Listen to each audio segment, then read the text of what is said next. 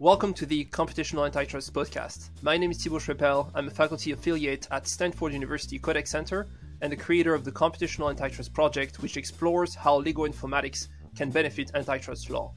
The project gathers over 55 competition agencies and 35 academics in the advisory board. Each month, we publish an academic article on the subject of computational antitrust. You may find them at computationalantitrust.com. Today, I am thrilled to be receiving Felix Chang and Erin McCabe, who co authored a paper for us entitled Doctrinal Implications of Computational Antitrust, along with Zhaowei Ren, Joshua Beckelhimer, and James Lee. Felix is the Associate Dean of Faculty and Research, Professor of Law, and co director of the Corporate Law Center at Cincinnati College of Law. Erin is a research fellow at the Digital Scholarship Center at the University of Cincinnati as well. To both of you, welcome, and uh, let us get started immediately. Uh, my, my first question is the following. I think it is fair to say that this article is a first, first of its kind. What you have done is that you have analyzed nearly 10,000 cases uh, in the space of antitrust that were uh, digitized by the Harvard Law School Case Law Access Project. And you've done so uh, so that you could actually reveal some linguistic patterns uh, in antitrust cases. So I was wondering if you could take us through your paper in two minutes or so, explain how you came with the idea for the paper, how, how you have conducted the research, and what is the main takeaway of it. First of all, thanks so much for having Erin and me on the podcast. We're really great fans of your work.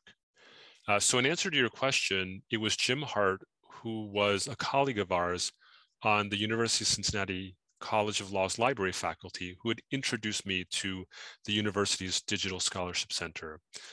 A few years ago, I mentioned to him that I wanted to analyze how federal courts balance regulation and antitrust. This was a research project of mine going back many years when I was looking at the balance between antitrust and financial regulation. Uh, and when I mentioned that I wanted to do more work in this area, Jim put me in touch with DSC.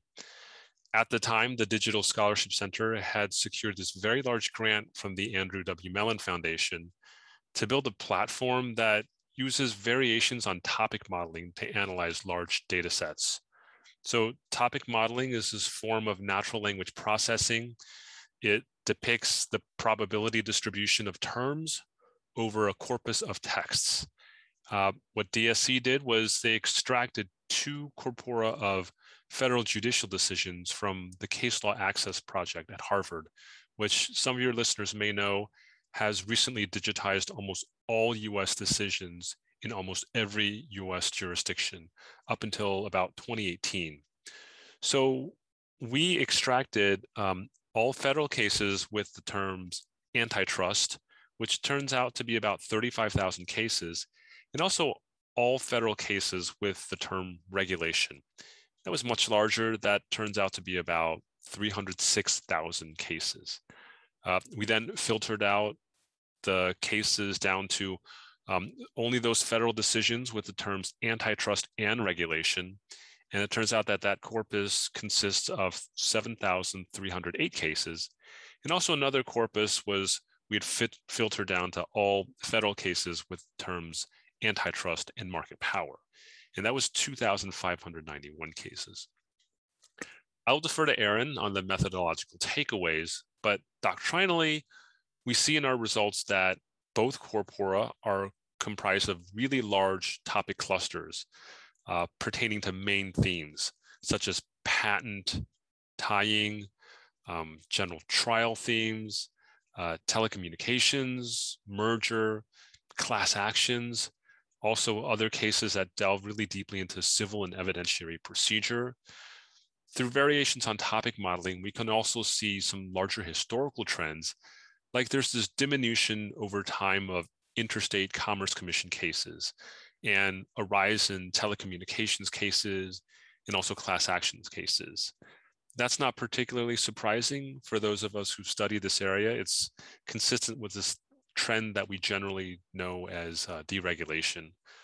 Um, another historical trend appears to be the decline over time of topics featuring terms like manufacturing and dealer as the top terms. So that might suggest a pattern of industrial change. It's really interesting if you distinguish that from this really well-known a case study that had been done in 1985. That was the Georgetown Private Antitrust Litigation Study, and that was by Salop and White. So in Salop and White's study, they found, by contrast to our results, that 44% of defendants and 24% of plaintiffs in this study hailed from the manufacturing sector. Yeah, I think um, my takeaways are more from the NLP standpoint, the natural language processing kind of aspect of this project. And I think for me, the main really fascinating thing about using the Case Law Access Project data set is just about how we can see case law's linguistic patterns are hyperstructured compared to other things. For instance, if we were to run models on novels, it would be wildly different. Um, and I think that's really an artifact of how case law language is hyper structured.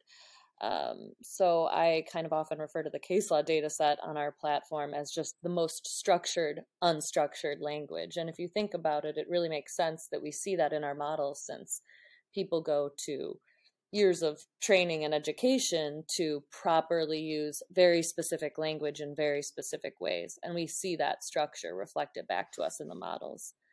Um, and as a result of that hyper kind of structured language, we're also kind of given a newer or a stricter kind of opportunity to test some hyperparameters of the algorithm, which come into place with um, coherence testing and things like that because we see the results of those fine-tuned hyperparameters more clearly surface in a data set as crisp as case law language is. I think it is indeed very important for us to discuss the, the methodology and the actual implications of your work, and especially when it comes to empirical work. We know that in the legal field, there are some skepticism regarding this kind of techniques and uh, we also know that more specifically when it comes to NLP and topic modeling, that there is some more skepticism. And I think you do an excellent job at addressing those uh, points and criticisms and, and explain why, in your view, and I very much agree with you, the, the findings of your paper are relevant. So could you please summarize the main points in this regard and explain to the antitrusters listening to us why do you think NLP is actually the future or could be useful in the space of antitrust? Sure. Yeah, I'd be glad to talk about the methodological criticisms. Um, we incorporate many of the methodological criticisms of topic modeling from digital humanities and computer science. Uh, I would say that if you catalog these criticisms, they fall into the following buckets. The first is one of decontextualization, where words are cut and they're rearranged out of their original context, hmm. Eh, oftentimes at the expense of their semantic placeholders. Um, the second is that the original designers of topic modeling seem to have envisioned it as an algorithm for indexing and information retrieval rather than for prediction. Uh, there are other criticisms of topic modeling that emanate from digital humanities, some of which you don't have as much control over. And there are criticisms like uh, the technique is emblematic of this type of scientific and computational creep into the humanities, uh, one that's particularly dependent on grant funding. So, in answer to the criticisms around contextualization and functionality, the UC's Digital Scholarship Center aggregated the topic models. So what they would do is instead of the traditional running of you know single topic models, uh, DSC created this platform that could run six parallel models from different random seeds on each corpus. So then what they do is the results are incorporated into a single set of visualizations and it will aggregate topics into topic clusters. So on the platform itself, DSC also built this document retrieval function. That means that you can pull up the most relevant decisions to a topic or cluster. And what that does is that aggregated modeling then situates topics in like large and smaller contexts. So in large context by placing them into topic clusters, um, but also in smaller context by showing, of course, the constituent terms for each topic, but also giving the user the ability to pull up the most relevant documents, uh, that is, decisions in each topic or cluster. So I should also say that part of what we're doing is unsupervised machine learning, which can be a bit of a black box. So to shed light on that box, um, you know, usually a researcher might do things like run coherence checks on the topics, or extract random samplings of cases to see how topics change depending on uh, the cases in the corpora. So we've done some of these by calculating coherence scores, um, but also being an interdisciplinary team, we're also reading through the top decisions in a topic cluster to make sure that they're coherent with the terms. Indeed, I can imagine that if you were to do the same analysis in, in the space of IP or data protection or something in which you have no expertise, I don't know, tax, I mean, maybe you do have tax expertise, but this is not my case, then I would be I would be lost indeed and I would know how to interpret the results. Uh, but uh, Erin, I think you wanted to say something. Yeah, I think that multidisciplinary approach or interdisciplinary approach is super uh, key to how we work at the DSC.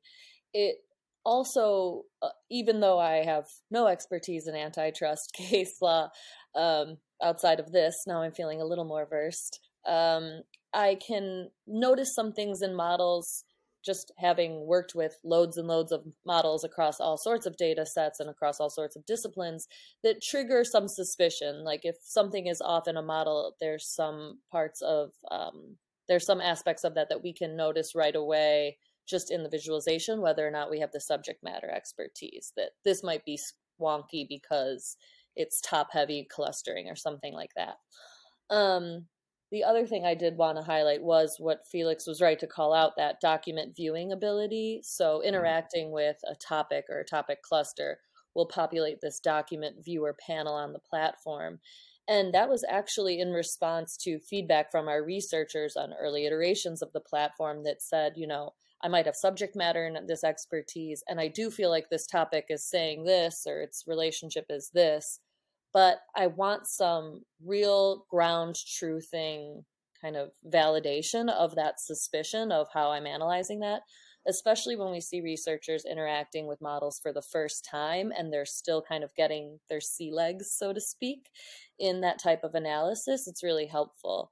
Um, it has this kind of added benefit too of giving your arguments in your final publication, even um, this like earthy texture to it. It really grounds it back in the documents itself and brings the focus back to what the documents are. Um, I also just wanted to clarify what we mean by unsupervised machine learning here. I think when you say unsupervised, it kind of triggers alarm bells for some people. But really, all that unsupervised machine learning means in this machine learning context is that the algorithm isn't given labels for the text in our data ahead of time. So it's not saying this document is about antitrust, this one's about regulation, this one's about you know um, milk is one of the topics that shows up.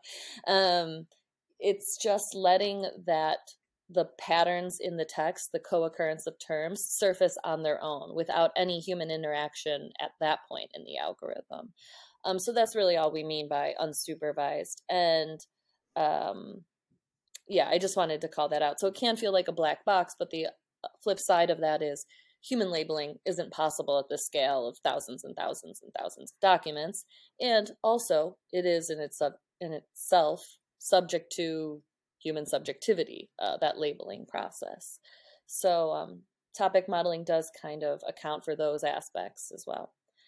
Um, the coherence scoring that Felix referenced too, I think also kind of helps give some additional layer of validation to our findings and I mean, on top of the objectivity issue, when it comes to to humans being involved in in the actual analysis, you also have the limits of our brain, right? So that's the beauty of unsupervised machine learning. You may see patterns that will emerge, although it would have been impossible for us to process all the information at the same time to be able to see those patterns. So that's the beauty of it, and that leads me to to discussing with you the substance of of what you you found out. So as you explained, you actually uh, are using different types of visualization to to explore the case law and the database that you had. Uh, the the first one is already very interesting uh, because it helps to see a collection of terms that are statistically most likely to appear together. And so I was wondering which collection of those terms were was the, the least and also the most surprising to you because I suspect we may um, we, we may think that if you see price fixing, you will see exchange of information, for instance. Uh, but sometimes I presume it might be more um, more surprising. So again, I'm very curious to hear about your reaction while doing the research, although it does not necessarily appear in the paper as such. Yeah. So Thibault, you're referring to the model of models visualizations that we get from aggregated modeling. I would say that among the less surprising results were the fact that these interstate commerce commission cases declined over time. Um, you know, the dwindling of ICC cases is pretty consistent with what many scholars have written about. You know, people like Kearney and Merrill. It's this great transformation that we have from a rate regulation model to where agencies merely set the ground rules for competition. So it's a trend that we commonly call deregulation. Uh, we, we do see that over time. Uh, also, I think it's not entirely surprising that we find clusters grouped by theme.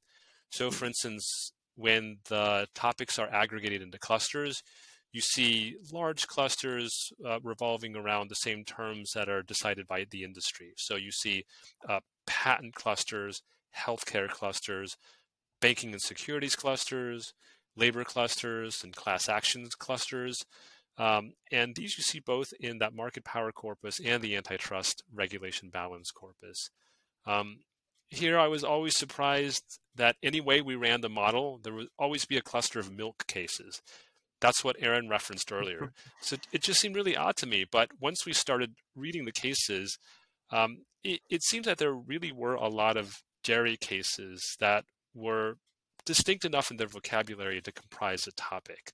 So I would say that those are some of the less surprising and more surprising. Um, other ones, again, were the pattern of industrial change I mentioned earlier, where you see over time this decline in topics that feature top terms like manufacturing and dealer. Um, and it's really interesting because the Case Law Access Project gives us a large a really large um, corpus of cases, and we can see a really broad sweep over time. So if you contrast that with some of the seminal earlier case studies that I'd mentioned, like the Georgetown Private Antitrust Litigation Project by Salop and White, um, if we contradistinct that, which was taken in the mid 1980s, um, you know, there you do find more significance of manufacturers both as defendants and plaintiffs.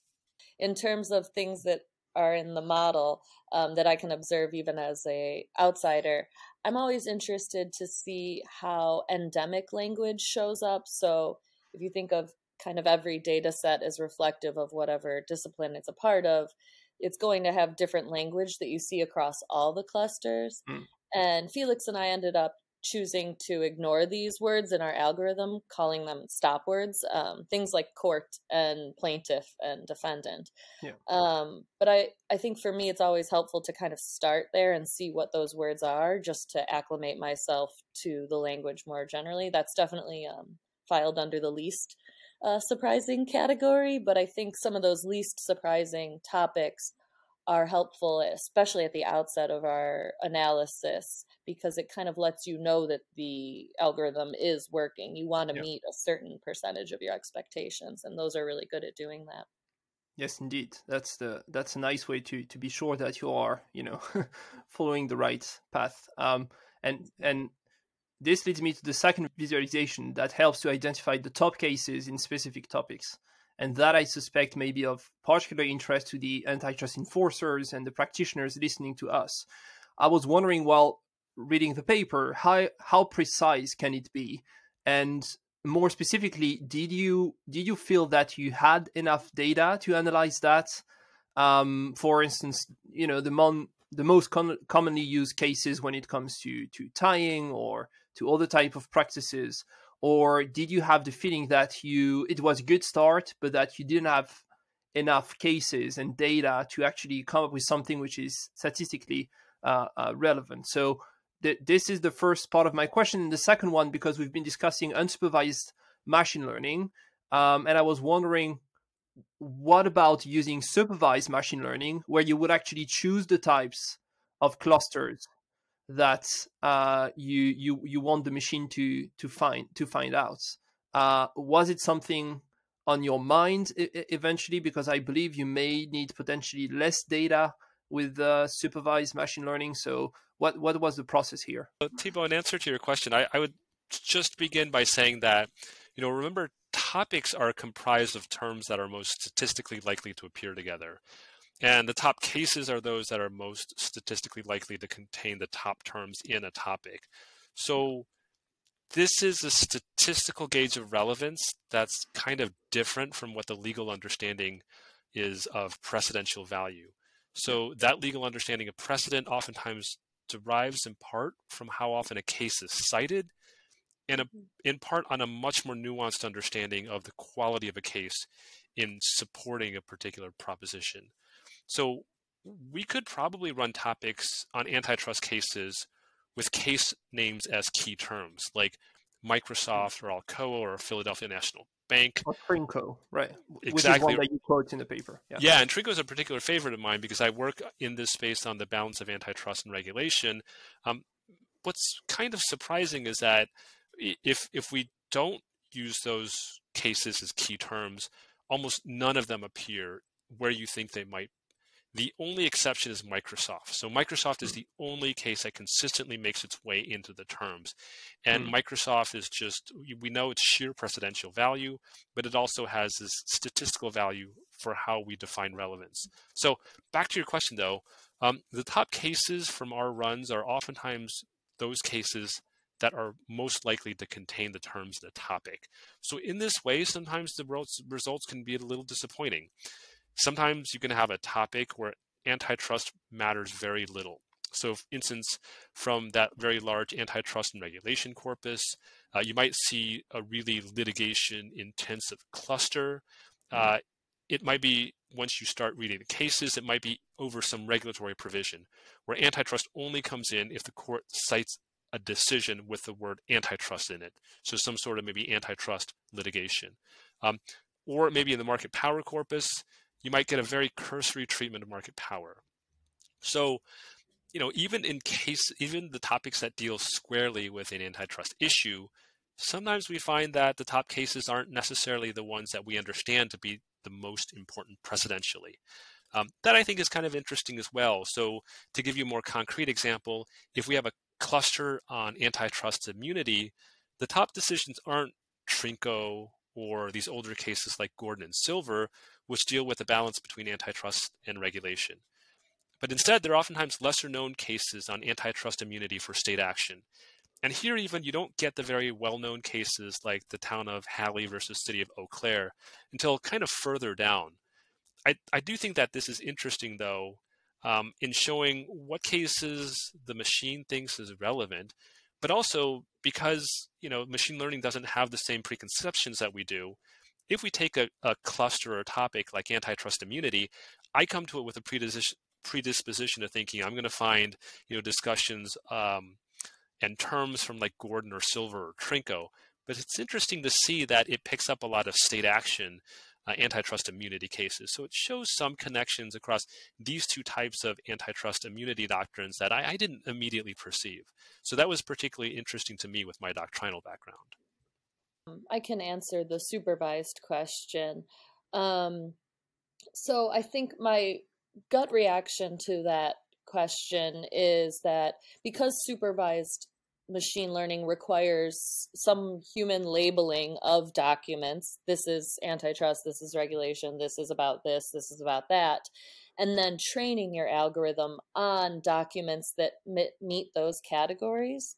So you're kind of pre training your algorithm about what to look for. Mm-hmm. Um, that is definitely a space that a lot of work could take place in, but it kind of misses the general, the central thesis to LDA topic modeling, which is more or less letting these documents speak for themselves, like unearthing the latent patterns in the language itself. So that's where we see this distinction that Felix is talking about between precedence as relevance and vocabulary overlap as relevance.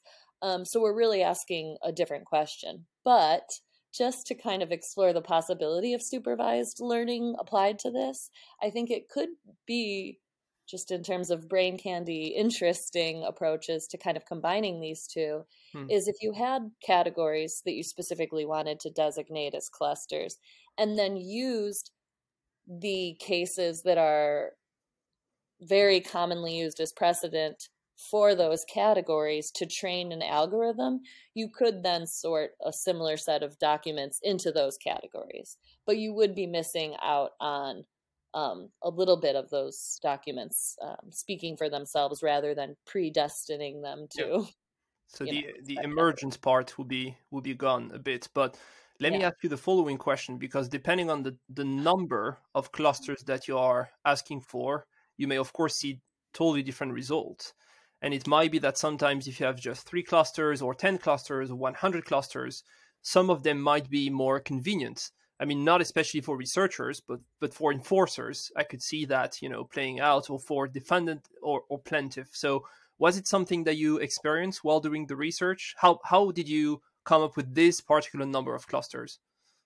Yeah, I think well, part of it starts from a very human exploratory space of just let's see we have you know 2000 let's start with 20 topics and just see how it looks and then ask felix as a subject matter expert to see mm. if there's a certain innate coherence to what we're observing in the models.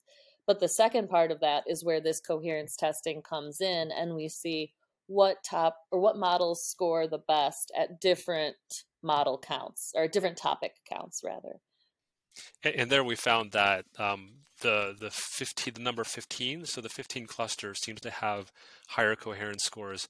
And what's interesting also is that you know in Erin also ran coherence scores against a random sampling of the corpus in general and found that the vocabulary so the coherence scores were, were pretty tight. It suggested that this corpus of documents um, you know uses kind of a tight set of vocabulary where there's not a, a great deal of variance that's something that we would probably expect as well. So sometimes, you know, those of us with legal training can sometimes overlook this, but there is this very discrete set of vocabulary and style that goes into judicial opinions.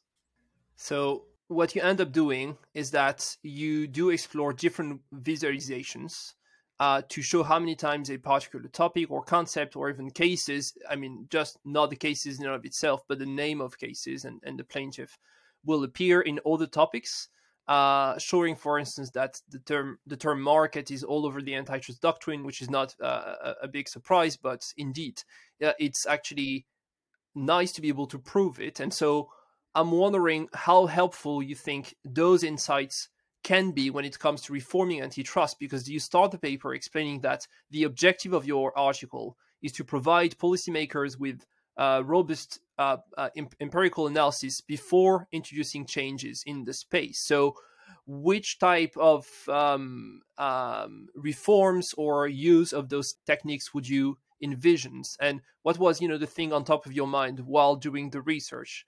Did you think eventually, oh, this will be very relevant when it comes, you know, to this particular act before Congress, or was it more general?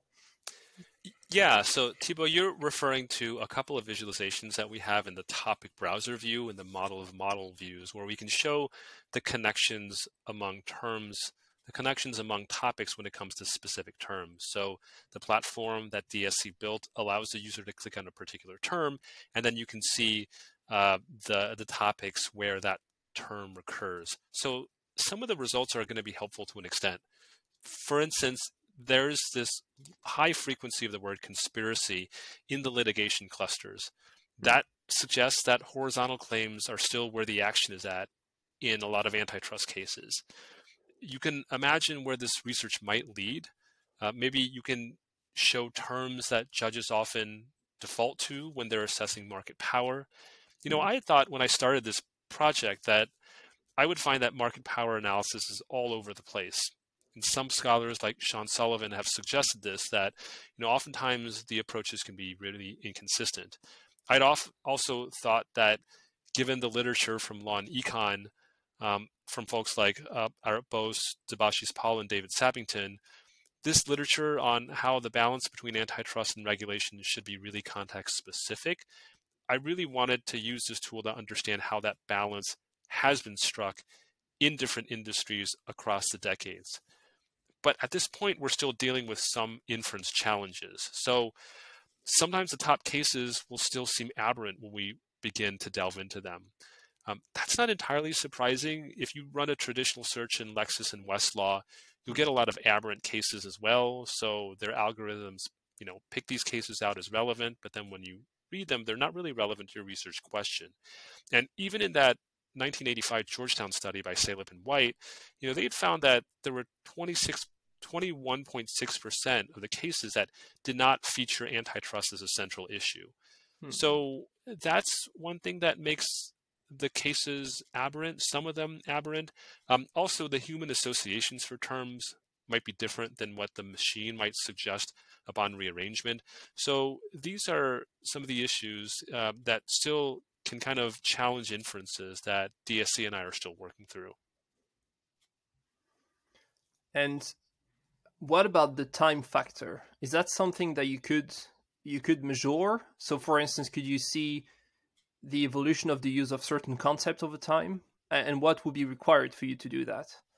Yeah, um, DSC built this nice functionality where you can see uh, you can see this dispersal of cases over the decades, and you definitely see ebbs and flows. So uh, you could do that, and I think that perhaps in the future, what we might do is you know run closer searches nailing them down to particular decades or you know particular perhaps particular administrations or turns in antitrust doctrine or enforcement. Um, you know off the bat what we see some of the ebbs and flows are the decline of certain cases over time in addition to the decline of icc and regulated industry cases i mentioned. You know there's this corresponding really rise of litigation centric um, in evidentiary centric topics and clusters, this huge explosion of class actions cases. Um, we also see, I think, declines over time of tying, tying cases. So that hmm. really was interesting to me. I, I wanted to drill down deeper there. Yeah, because it seems to me that at some point tying was the number one case when it came to Sherman Act Section 2. Uh, and I will be fascinated to see, you know, the action taken by, by Congress in the US and in Europe and all over the world in certain particular practices and areas versus what's happening in private litigations and the type of practices faced by the parties. Uh, this would be quite a fascinating, and again, it relates to you know empirical work on the one hand, and then you confront the result with a qualitative analysis and expert analysis in the space, uh, which That's is exactly right. That's exactly right. And so let me ask you the following question because I, I know that some antitrust agencies are listening to us, and you say in the paper that for the sake of transparency, you made the the code of of your of your research and and the models that you've been using uh, freely accessible and and the entire database. Uh, and so I was wondering how hard could it be for another antitrust agency to use your code and apply it to their own case law? Um, and if you think it's not too hard, uh, what would need to be done to be very concrete? Should an antitrust agency be, be willing to to start such an endeavor tomorrow? Um, so I can speak to a little bit of that. I think um, I'm not so um, confident that I'm fully aware of what skill sets are available at an antitrust agency in terms of technical ability.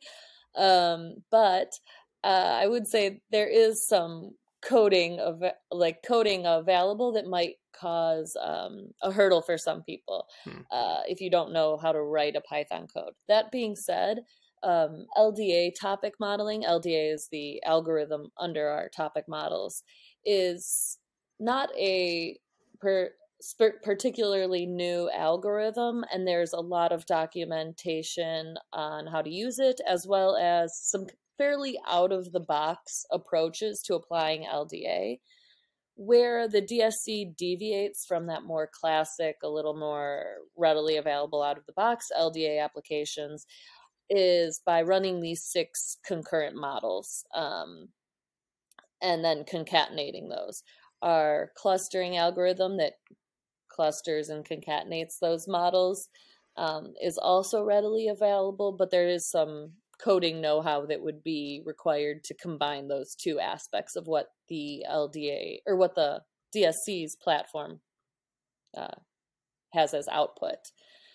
Um, in terms of applying it to European case law, I think for me, the biggest thing is just the accessibility of that. Case Law Access Project hmm. is this huge data set with a very accessible API where you can pull all sorts of data and it's free and available and they're excited for you to use it. Um, I'm not sure if the same thing exists on the other side of the ocean. The answer is negative. we are incapable of putting together all the case law in all countries in the same space.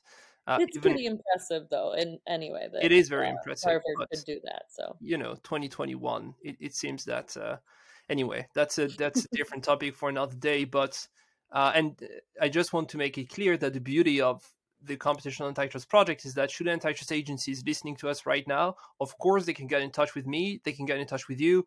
I'm sure you will be delighted to cooperate and, and to apply to and to other countries. So uh, feel free to to reach out to us. Uh, but all that leads me to the final impossible question. Where do you think we'll be in five years from now in terms of what is possible to achieve in the space of antitrust thanks to computational tools? Knowing that if you are wrong, of course, I will put the recording of this episode out there and, and prove you wrong. So, no pressure. sure. I, I think at, at this point, we're still pairing topic modeling with traditional research methods. Um, and those methods oftentimes in the US go through proprietary databases run mm-hmm. by organizations like Westlaw and Lexis.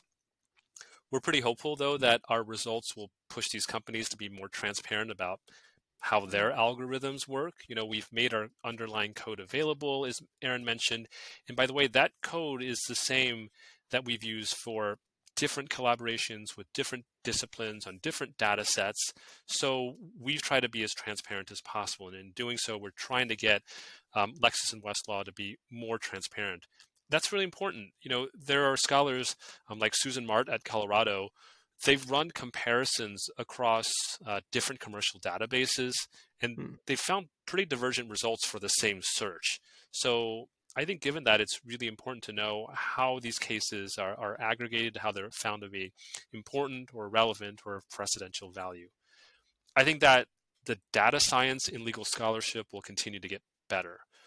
That's in no small part because of the online workshop for computational analysis in law that's run by Mike Livermore at Virginia. Mm. Um, you know, there are these groups that are just really sophisticated now and applying data science methods to legal analysis. Um, for us, I'm hopeful that we can get to a scale where we can share this tool with other antitrust researchers and government agencies using different corpora of data, not just case law.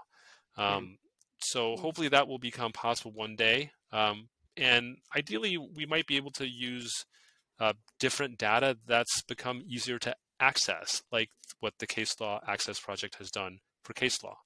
Um, I still also hope that the human element is not taken out. Our project is really collaborative. It relies on experts across multiple fields to vet the methodology so that we're not just deferring to the machine learning. Um, finally, I'll say that as an educator, as a legal educator, I'm really heartened by the types of training that we might be able to provide to the next generation of law students. Yes, again, I, I, and I say the same to my students. Don't don't be a dinosaur because dinosaur would disappear. And a dinosaur is a is a lawyer refusing any sort of computer science expertise. If however you embrace it a bit and again you do not need to know how to code everything on your own. You can cooperate with people and then you will get such a, a nice competitive advantage over the older generation that uh, you may want to actually take it on. I was also thinking while, while you were talking that this will be and i'm not i have no clue that this will be the case, just to be clear. But this will be quite funny to see that some of those commercial databases will put certain cases on top of their research if it actually benefits their business model for the lawyers to use those cases. This, I mean, this is a possibility. Again, I'm not saying this is the case, but again, I very much agree with you that transparency is key in the space. Erin, the floor is yours. Um, yeah, I really just want to echo everything Felix says transparency, accessibility, and education of next gen students, which having worked with my share of students here at the DSC who come through to be research assistants, I do see that every day that there's a more technically inclined group of students in fields that don't necessarily require that beyond engineering, beyond computer science. We see legal students, English students, history students with those types of skills already starting to develop, and that's very encouraging. All right, well, on that positive note, uh, thank you very much. It has been a fascinating discussion. Uh, again, your paper is already freely accessible on our website. You can go to computationalantitrust.com, and read the paper. Um, thank you very much for listening, and I'll see you very soon. Bye bye and take care. Thank you, Thibault. Thank you. Thank you, Thibault.